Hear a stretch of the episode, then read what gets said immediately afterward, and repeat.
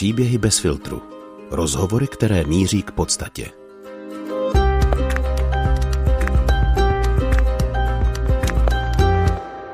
Co když se rozhodnu špatně? Co když přijdu o další možnosti? Rodina a známí mě možná odsoudí. A co když moje rozhodnutí nebude podle boží vůle? Možná jste si to někdy říkali a možná ne.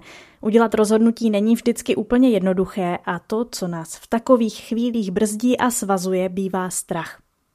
Strach z neznámého, z okolí, možná i z Boha. Jak se tomu postavit? Nemáme za sebe raději nechat rozhodnout někoho jiného, nebo dokonce náhodu. O strachu z velkých životních rozhodnutí si povídám s psycholožkou a terapeutkou Tamarou Valešovou – jak často se s tímto problémem potýkají lidé, kteří za ní přicházejí a jak se jí daří být pro ně člověkem, který naslouchá, ale nesoudí. Ke společnému hledání odpovědí vás zve Aneška Věvjorková. Jsem moc ráda, že si přijala pozvání do našeho podcastu. Tak tě tady vítám, ahoj. Moc děkuju, ahoj a díky za pozvání. Hned první otázka na tebe. Mě by hrozně zajímalo, jestli jsi někdy v životě měla strach z nějakého rozhodnutí. Jestli se ti tohle to stalo. Měla, určitě. Jak to vypadalo? Jak se to jako projevovalo, ten strach? Asi jsem byla hodně nerozhodná, že vlastně to rozhodnutí jsem nechtěla udělat eh, rovnou. Nebylo to takové rozhodnutí jako s lehkostí nebo s nějakou samozřejmostí. Ale představuju si nebo, nebo vzpomínám si, že jsem byla taková jako zaseknutá uh, na nějakým jako rozcestí a to rozhodnutí mi vlastně jako trvalo, trvalo mi udělat ho. Taky mi zabíralo hodně prostoru v myšlenkách, že jsem nad ním jako přemýšlela z různých stran, Uh, trošku jsem ho třeba odsouvala, uh, trošku jsem hledala cesty, jestli by se mu nedalo vyhnout. No, dělala jsem hodně věcí pro to, abych ho nemusela udělat. A můžu se zeptat, čeho se to týkalo?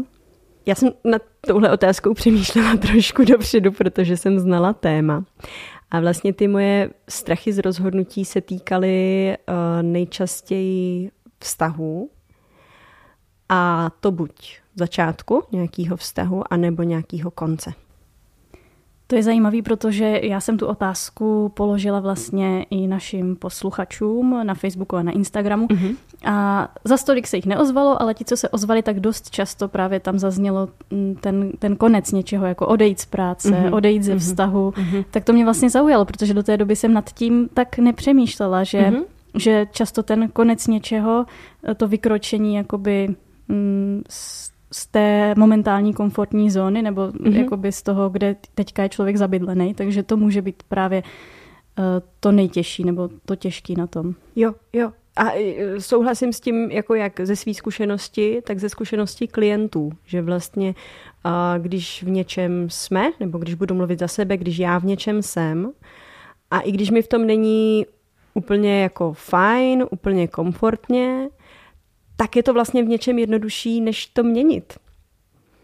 A že vlastně ta změna pro mě často představuje uh, to, že musím vynaložit nějakou energii, něco pro to udělat, rozhodnout se, pak to rozhodnutí nějak jako převést v nějakou akci, v nějaký čin a vlastně to obnáší jako spoustu věcí a občas je prostě pohodlnější zůstat v tom, co mi vlastně úplně nevyhovuje, ale nemusím proto nic moc dalšího dělat, protože už v tom jsem. Jak to bylo potom, když jsi teda konečně rozhodla a to rozhodnutí, nebo už si jakoby vykročila na tu novou cestu, tak jak se cítila potom? Hmm. No asi jsem měla hodně smíšených pocitů. Ne vždycky to znamenalo, že jsem jako najednou totálně šťastná, svobodná, eh, že je to nějaký zlom, a tyhle pocity tam určitě byly taky. Určitě to bylo i o tom, že tak teď jsem se rozhodla, teď už jako to země spadlo, teď už uh, jdu do té nějaký nový fáze. Všechny tyhle věci tam určitě byly. A zároveň tam byly pochyby, jestli jsem to udělala správně, jestli jsem něco neopomenula, jestli jsem neměla zůstat v tom, co jsem znala a třeba to změnit jenom trošku, neodejít z té situace úplně. Takže pro mě to bylo o spoustě pocitů. Když se teď podíváš zpátky, tak změnila bys některý z těch rozhodnutí, že... To je vlastně hrozně těžký říct, protože si pak jako představuju, uh, nebo, nebo dostávám se do takového jako zacykleného co by kdyby. Já vlastně, uh, i kdybych teď jako vypálila na první dobrou, jasně, chtěla bych jako něco změnit v minulosti, tak ale já vlastně vůbec jako netuším, co by to znamenalo. A takže to je jedna věc, vlastně jako nevím. A druhá věc, a teď to teda bude znít jako hrozný kliše, ale vlastně to tak jako zažívám, hlavně poslední dobu, že ať jsem udělala cokoliv, ať jsem se rozhodla jakkoliv, tak mě to dostalo tam, kde jsem teď a udělalo to ze mě člověka, jakým jsem teď. I když ty rozhodnutí byly těžký, některý možná byly úplně špatně, některý možná jsem měla udělat jinak, uh, ale vlastně díky všem tady těm rozhodnutím, díky úplně každému kroku, jsem tam, kde jsem právě dneska. Zažíváš ten strach ještě právě dneska, někdy z toho, že se třeba rozhodneš špatně? Jo, jo, určitě. Můžeš dát nějaký příklad, jako čeho se to týká? Nevím, výchovy mm. dětí? Mm-hmm. Jo, jo, vlastně jsou to hodně věci v tuhle chvíli týkající se uh, mojí rodiny, uh, týkající se dětí, týkající se um, našeho vztahu s manželem. Uh, hodně jsou to jako nějaký strachy a obavy z tady téhle oblasti. To je pro mě teď nejintenzivnější a proto k ní mám vlastně asi v tuhle chvíli největší, jako nejvíc vstažený ty strachy. Jak se s tím popasuješ, když takový strach přijde? Když je to možný, eh, tak mi obrovsky pomáhá eh, mluvit o tom. Možná proto jsem si vybrala to, co dělám.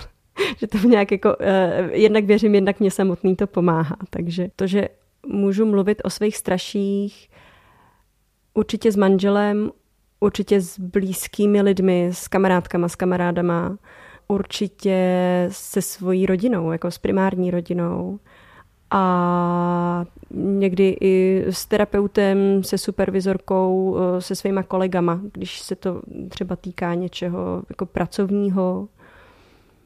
Takže to je, to je asi můj jako velký zvládací nástroj, povídat si, povídat si o tom strachu, který se mi děje. Když teda za tebou přijdou klienti, eh, kteří si právě takhle chtějí ulevit nějakým způsobem, eh, tak eh, v, tom, v té tvé dosavadní práci se s, s takovým strachem z rozhodování, jestli se s ním setkávala často? Jo, řekla bych, že jo. S velkou částí klientů, pokud spolupracujeme třeba delší dobu, tak dříve nebo později se objeví nějaká situace, ve které se potřebují rozhodnout a velmi často kolem toho rozhodnutí mají buď jako vyloženě strach, anebo nějaký obavy, nebo nějaký nejistoty. Nemusí to být úplně jako hodně silný strach, ale nějaká takováhle emoce tam je vlastně jako často. My jsme možná něco z toho zmiňovali, ale jaký jsou teda ty rozhodnutí, kterých se nejčastěji bojíme? Um, jo, teď mě třeba zajímá i ty vlastně velký životní rozhodnutí, jestli bych to tak mohla nazvat. Mm-hmm. To, s čím se potkávám u klientů, jsou nejčastěji věci týkající se vztahu. To se vlastně ukázalo i v té té anketě a i, i já jsem to zmínila, že mě se to týká taky. Velký rozhodnutí a velký strachy se pojí s nějakou jako pracovní oblastí. A teď myslím jako pracovní a zahrnuju do toho i školu. Mm, pracuju hodně jako s klienty, kteří třeba studují střední nebo hlavně vysoké školy a u nich vlastně tady ty rozhodnutí týkající se školy a později práce, tak, eh, nebo ne všichni, ale někteří kolem toho mají jako strachy. Pak mě ještě napadá, že se často setkávám se strachem, který se týká nějakého jako dalšího životního kroku typu založit rodinu, Mm. Nebo oženit se. Ano, přesně tak. Vdát, vdát se. Ano, ano to, to, to s tím jako souvisí, jestli vlastně ten partnerský vztah posunout nějak jako sňatkem, jestli mít děti. Hmm, pak někdy přichází strachy, že vlastně co, když to nebude možný. Já už jsem se vlastně nějak rozhod nebo rozhodla a teď najednou zjistím, že to vlastně třeba jako nebude takhle možný, jak jsem si to představoval nebo představovala. Hmm. Přemýšlím, jestli ještě nějaký strachy. Jo, jo, jo. A hodně strachu uh, zažívám s klientama z konfrontace. To asi nejsou jako velký životní strachy, ale vlastně uh, o nich jako mluvíme docela často. Mám nějaký nevyřešený konflikt z minulosti, uh, nebo se mi děje právě teď a měl nebo měla bych se konfrontovat a mám z toho vlastně strach nebo obavu. A pak ještě velký strachy, které se týkají věcí z primární rodiny moje máma, můj táta, někdy babička, dědeček nebo lidi, kteří mě ovlivňovali v dětství a já bych jim teď vlastně zpětně potřeboval nebo potřebovala něco říct, dát najevo, vzkázat a kolem toho mají vlastně klienti taky spoustu strachu. Mm-hmm. Vidíš, eh, co si třeba mm, myslíš o tomhle ty? Je, je dobrý jako to těm lidem opravdu říct? Jo, to mě teď napadá, mm-hmm. když mm-hmm. si to představím, eh, že asi by jim to pravděpodobně ublížilo, třeba to, co jim jako chtějí sdělit mm. ti lidé. Tak jestli někdy není lepší to jako ventilovat nějak jinak právě s někým jiným. Mm-hmm. Já si myslím, že rozhodně není možný dát takhle jako jednoznačnou paušální odpověď. Ano, všichni teď jděte za svými maminkama, tatínkama a řekněte jim, co se vám dělo v dětství. A nebo na druhou stranu říct, že hlavně to nikdy neříkejte, to, to se nesmí. Myslím si, že ani jedna z těch odpovědí by jako nepokryla všechny ty situace tohle je hrozně taková psycho, psycho odpověď, takový psychokec. Uh, a ne odpověď neříkám ani ano, ani ne. Já dokážu si vlastně představit uh, obě situace. Mám zkušenost jak jako od svých klientů, tak vlastně od sebe, že některé věci jsem zpětně řekla a některé vlastně ne. A taky si uvědomuju, že s klientama často jako pracujeme na tom, buď jakým způsobem se to třeba jako sdělit, anebo vlastně co přesně. Eh, co tím teď myslím? Eh, já můžu být eh, naštvaná na některého ze svých rodičů, jak se ke mně v dětství choval, mm, nevím, teď si vymyslím příklad, maminka mi nevěnovala dostatek pozornosti. A můžu přijít s tímhletím naštváním a říct, mami, ty jsi mi nevěnovala dostatek pozornosti a můžeme tam jako být takhle společně. A nebo můžu jako vlastně zjistit, jo, aha, ale to, že já jsem na tu mámu naštvaná, tak pod tím naštváním mám možná vlastně nějaký jako smutek, že jsem si něco přála nějak jinak. A pod tím smutkem může být vlastně ještě jako další emoce. Uh, jo, a vlastně je tím pádem možný, že tým mámě nemusím sdělovat svůj vztek, možná jí nemusím sdělovat ani smutek, ale možná se dopracuju něčemu, co je vlastně jako sdělitelný tomu rodiči, aniž by to bylo zraňující.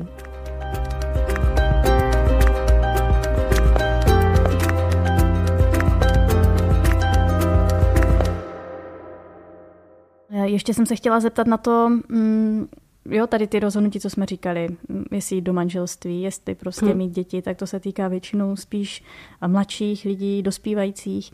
Eh, tak co za těmito strachy stojí? Je to třeba nekonečné množství možností? Nevím, ještě další věci? Jo, tohle si myslím, že je rozhodně jako velký, uh, velký tlak uh, na nejenom mladí lidi, ale vlastně na, na, na spoustu lidí, uh, hlavně lidí z našeho jako prvního světa, že máme obrovskou spoustu rozhodnutí.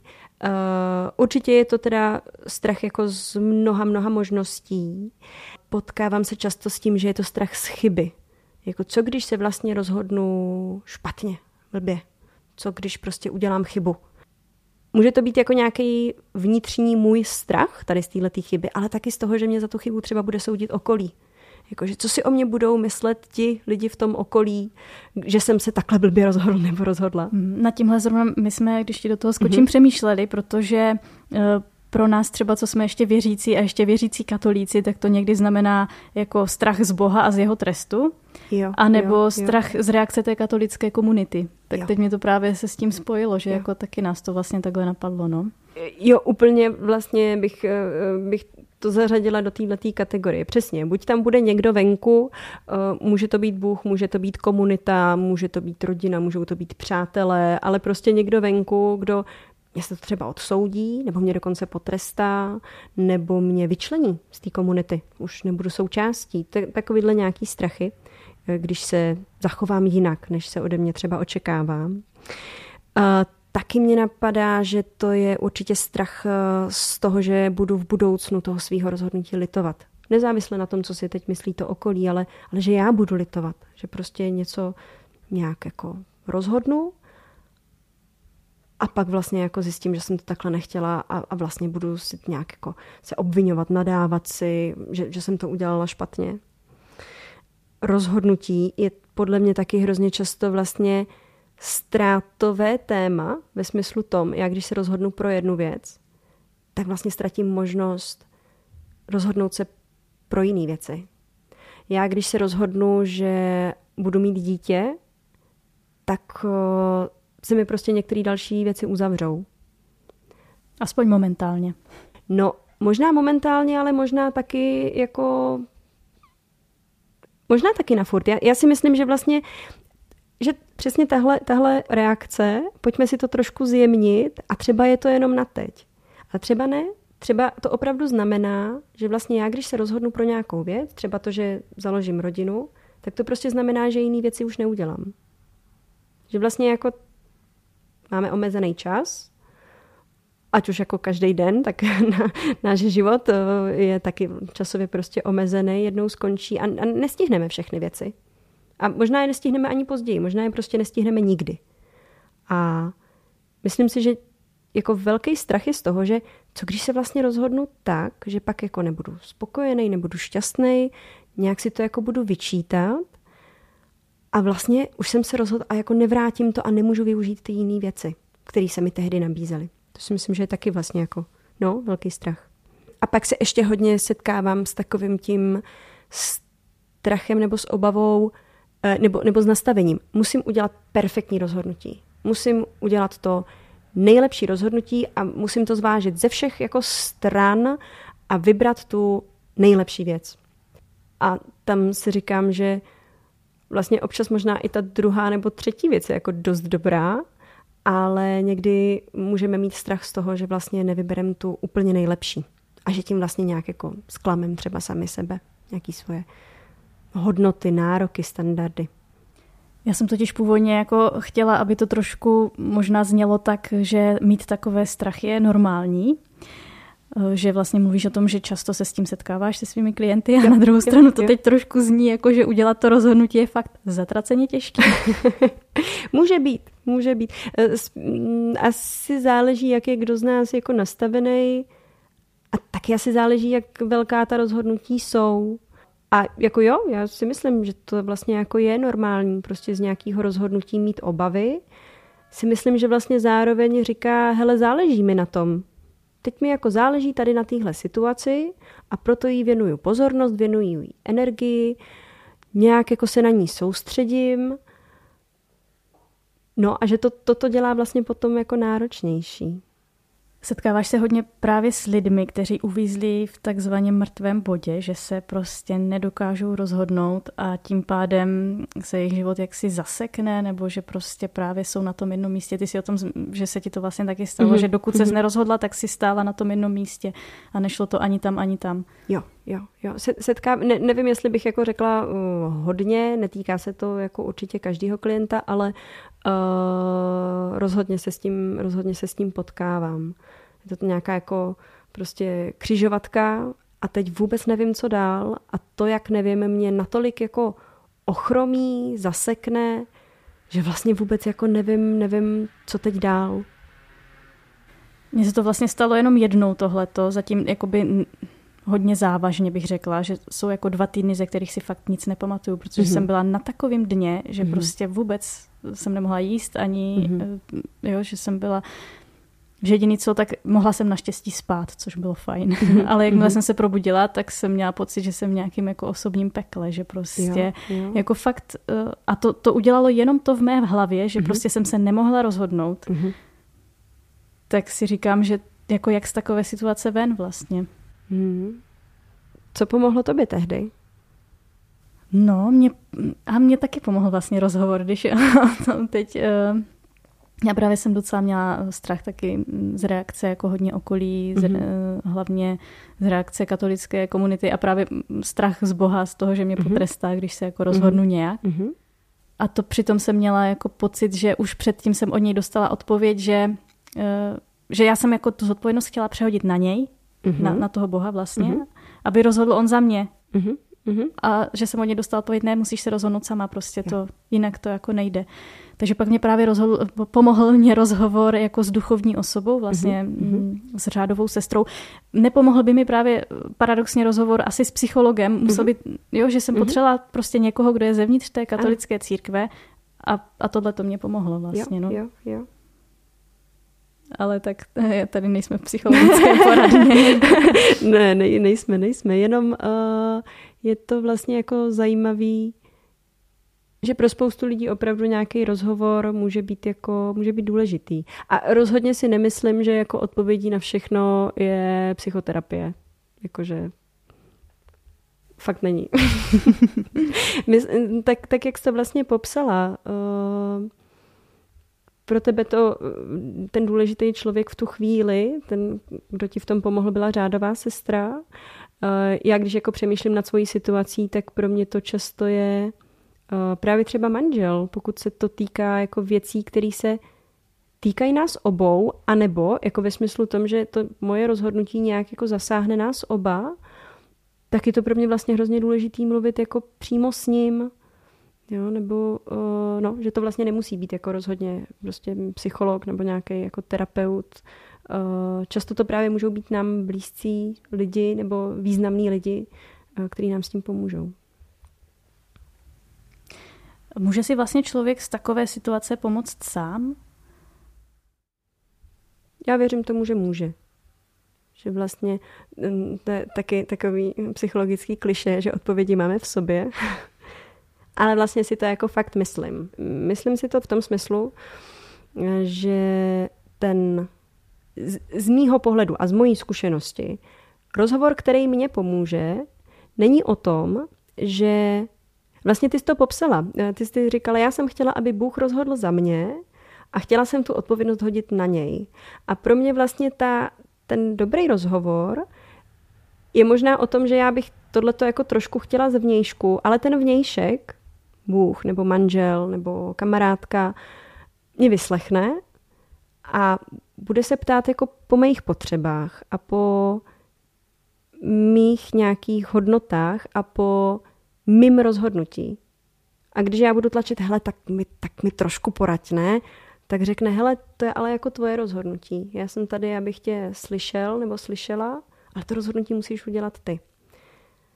A někdy si myslím, že vlastně tenhle rozhovor můžeme vést jako sami se sebou, nebo sami ve své hlavě, nebo si to napsat třeba. Věřím, že jako pro spoustu lidí je úplně jako možný velký rozhodnutí udělat vlastně sám. Jak se ti tohle daří ve tvé vlastní práci? Protože to teda chápu, že to je tvoje práce tohle. no, to by asi museli zhodnotit klienti. Je, je to jako moje snaha. Je to vlastně velká moje snaha nehodnotit a vlastně být tam fakt jako s tím člověkem, který třeba je, třeba je na té křižovatce a fakt jako neví. A moje velká snaha je s ním prostě jenom být na té křižovatce. Ani já vlastně jako uh, se snažím ani neříkat, hele, tak uh, pojďme zkusit tuhle cestu, nebo pojďme zkusit tuhle cestu. Vlastně svůj úkol vnímám jako ten, hele, my jsme teď prostě tady na křižovatce, já jsem možná půl kroku za tebou, no, tak pojďme na ty cesty koukat.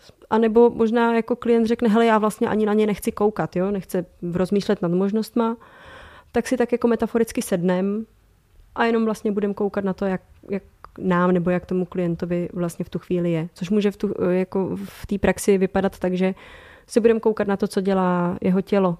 Jak vlastně reaguje na to, že v tuhle chvíli si dáme v uvozovkách za cíl, že ani nebudeme rozhodovat. Jo? To takový to rozhodnout se, to je taky hodně jako zaměřený na cíl, pojďme to už vyřešit. E, tak to teď nebudeme řešit, budeme jenom koukat, jak ti je, co se v tobě děje. Ale jako nakolik se mi to daří, já jsem taky pořád na svojí vlastní cestě, takže je to nějaký cíl, ke kterému směřuju, nějaká věc, o kterou se snažím. A doufám prostě, že se mi to nějak jako daří nějakým způsobem. A tak. Kde na tohle vlastně bereš eh, jakoby sílu, jo? Protože když nad tím přemýšlím, tak eh, Člověk by chtěl být vlastně takovým naslouchajícím člověkem pro ty svoje blízké, ale asi na to je potřeba fakt docela dost odhodlání a, a jako síly. Hmm. Pro mě je hodně velký rozdíl být tam s těma klientama anebo být touhle osobou pro svý blízký. Myslím si, že se o to snažím i jako v blízkých vztazích, ale v těch jsem přece jenom nějak jako mm, zachycená. Máme nějaký vztahy a vlastně třeba rozhodnutí, rozhodnutí mýho manžela se mě budou nějak týkat, nějak mě ovlivní. Takže v tom mám i nějaký svůj jako zájem nebo něco to bude dělat s mýma potřebama, budou třeba víc uspokojený, méně uspokojený. Jo, ně, něco vlastně třeba jeho rozhodnutí o tom, že vymyslím si, změní práci, nějak ovlivní i mě. Takže já v tom nejsem tak jako jenom tím pozorovatelem. Tam je to pro mě těžší, protože prostě uh, když se moji rodiče rozhodnou odstěhovat na Island, tak mě to nějak prostě ovlivní. Ale s tím klientem mám možnost být víc jako pozorovatelem a být nějakou jako nestranou snad osobou. Nebo být na straně toho klienta, nezávisle na tom, jak se, jak se vlastně bude rozhodovat. No a jako obrovskou podporu čerpám jak jako ze studia samotného. Jako pro mě bylo úplně, úplně prostě zásadní, uh, tak z terapeutického výcviku, tak potom právě ze supervizí, z vlastní terapie a jako od kolegů. A tohle je velká jako podpůrná síť, která mi pomáhá vlastně uh, v tady, v tady té cestě, v tady té možnosti být s klientem a pokud možno netlačit ho žádným směrem. Když jsme u té školy, u toho studia, tak co tě vlastně přimělo k tomu eh, studovat zrovna psychologii? A mě, když bylo nějakých asi 15 nebo 16, tak jsem měla ve svém okolí blízkého člověka, který se mě svěřil s tím, že je, eh, je nějakým způsobem jako psychicky nemocný nebo má nějakou diagnózu. A v těch 15-16 to pro mě byl jako hrozný šok, jakože Nikdy jsem se s tím prostě nesetkala, nevěděla jsem, co to pro mě znamená, měla jsem i, vlastně jsem měla i jako strach, jestli, jestli pro mě, jako úplně reálně, jestli pro mě tahle osoba není třeba nějak jako nebezpečná, uh, prostě všechny možné myšlenky se mi najednou jako vyrojily v hlavě a moje tehdejší odpověď na všechno bylo, jdu do knihovny. Takže jsem šla do knihovny a v knihovně jsem uh, přečetla obrovskou spoustu knížek, které jsme tam tehdy měli o psychologii co to prostě jako znamená, co možná můžu dělat eh, a podobně. A pak jsem se s tím člověkem bavila jako dál, eh, co to znamená jako v jeho životě a vlastně na základě tady těch rozhovorů a toho vlastně tehdy jako samostudia nebo prostě objevování tady toho světa jsem si říkala, tyjo, to je vlastně hrozně zajímavý, tomu bych se možná chtěla věnovat dál. No tohle rozhodnutí zrálo, a vlastně za nějaké tři roky uzrálo v to, že když jsme pak podávali přihlášky eh, na vysoké školy, tak jsem si říkala, jo, hele, vlastně ještě pořád je to téma, který mi přijde jako hrozně zajímavý a chtěla bych se o něm dozvídat víc.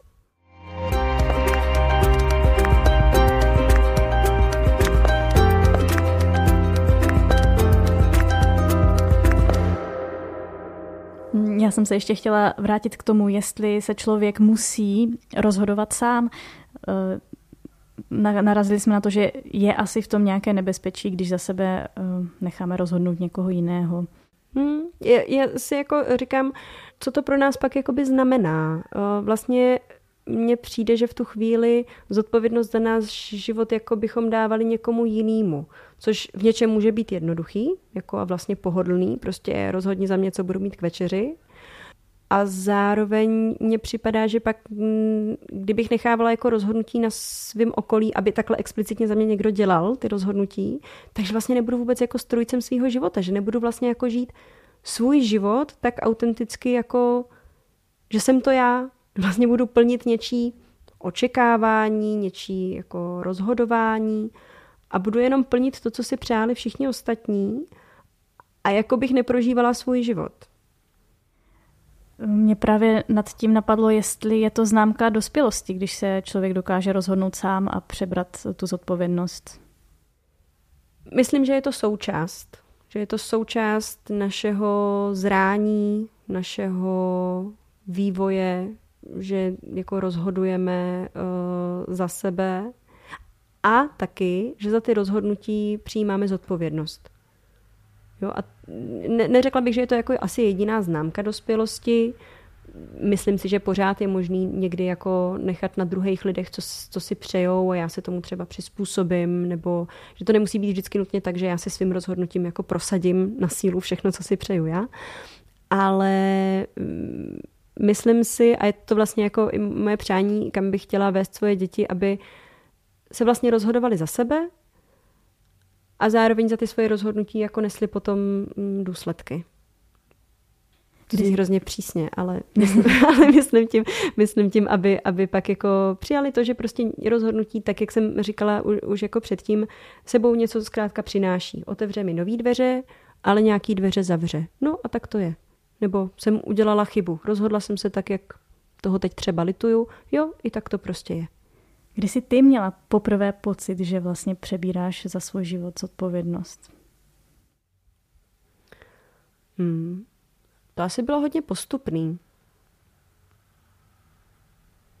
Já teď jako jdu v myšlenkách hrozně jako do minulosti a vždycky se dostanu k nějakému bodu a pak ho jako přeskočím ještě zpátky, jo, tak když jsem se dostala k tomu, když jsem se odstěhovala od rodičů, pak jsem si říkala, a to bylo přece dřív, tak jsem se dostala k tomu, kdy jsem měla poprvé sama někam jako do ciziny a říkala jsem si, a to bylo přece jako dřív, jo. A teď jsem někde jako u nějaký školky a přemýšlím nad tím, co jsem si mohla jako oblíknout na sebe a jak moc jsem si o tom mohla rozhodovat, protože vím přesně, co jsem chtěla a myslím si, že jsem si o tom rozhodla, protože prostě bílý punčocháče s růžovou manžestrovou sukní byly nejvíc. A No a já si vlastně myslím, že to, to, tohle je jakoby ten, ten vývoj, o kterém jsem mluvila před chvilkou. Že vlastně jako eh, rozhoduju o těch věcech postupně a že se to jako vlastně učím se rozhodovat a s postupem času přebírám víc a víc té zodpovědnosti za svoje rozhodnutí a že moji rodiče tu zodpovědnost vlastně jako víc a víc přenechávají na mě, že je to jako vzájemný proces,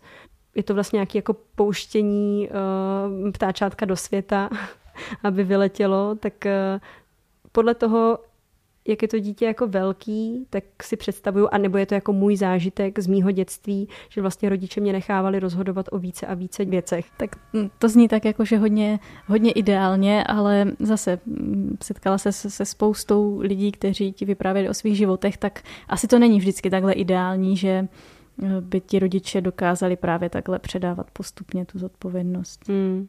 A e, je to, je to vlastně to, to, co jsem zmínila, že si myslím, že je to vzájemný jako proces, jako vzájemný ve smyslu, že je to jak věc toho dítěte, něco, kam to dítě musí vyspět, dozrát, naučit se, získat zkušenost, tak vlastně jako věc toho rodiče.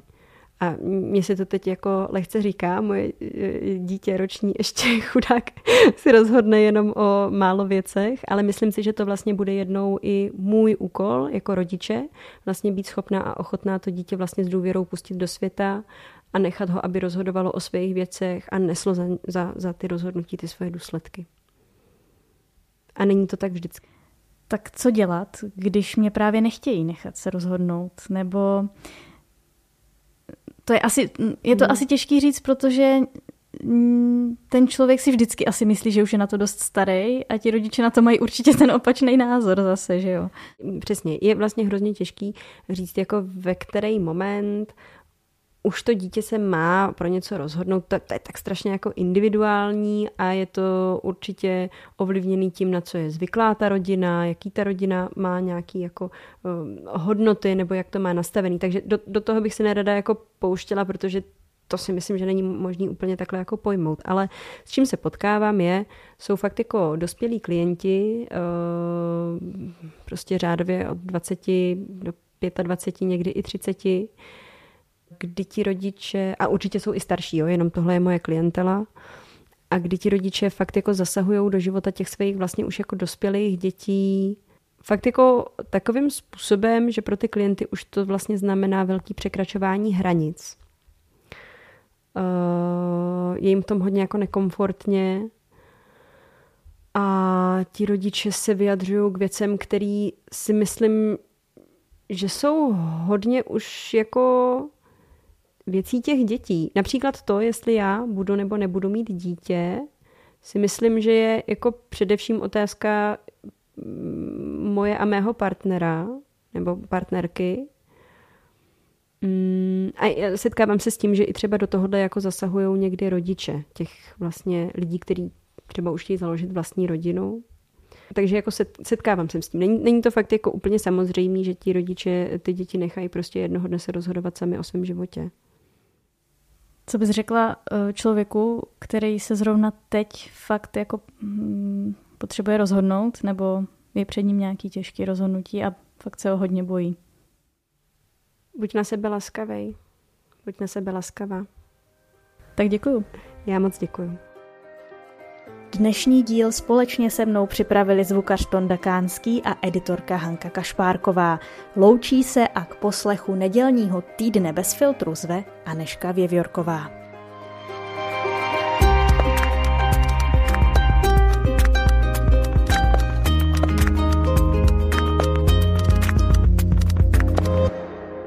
Bez filtru. O zásadních věcech otevřeně a bez předsudků. Najdete nás v podcastových aplikacích na Facebooku, Twitteru a Instagramu bez filtru pomlčka podcast. Chcete nás podpořit? Info na webu bezfiltrupodcast.cz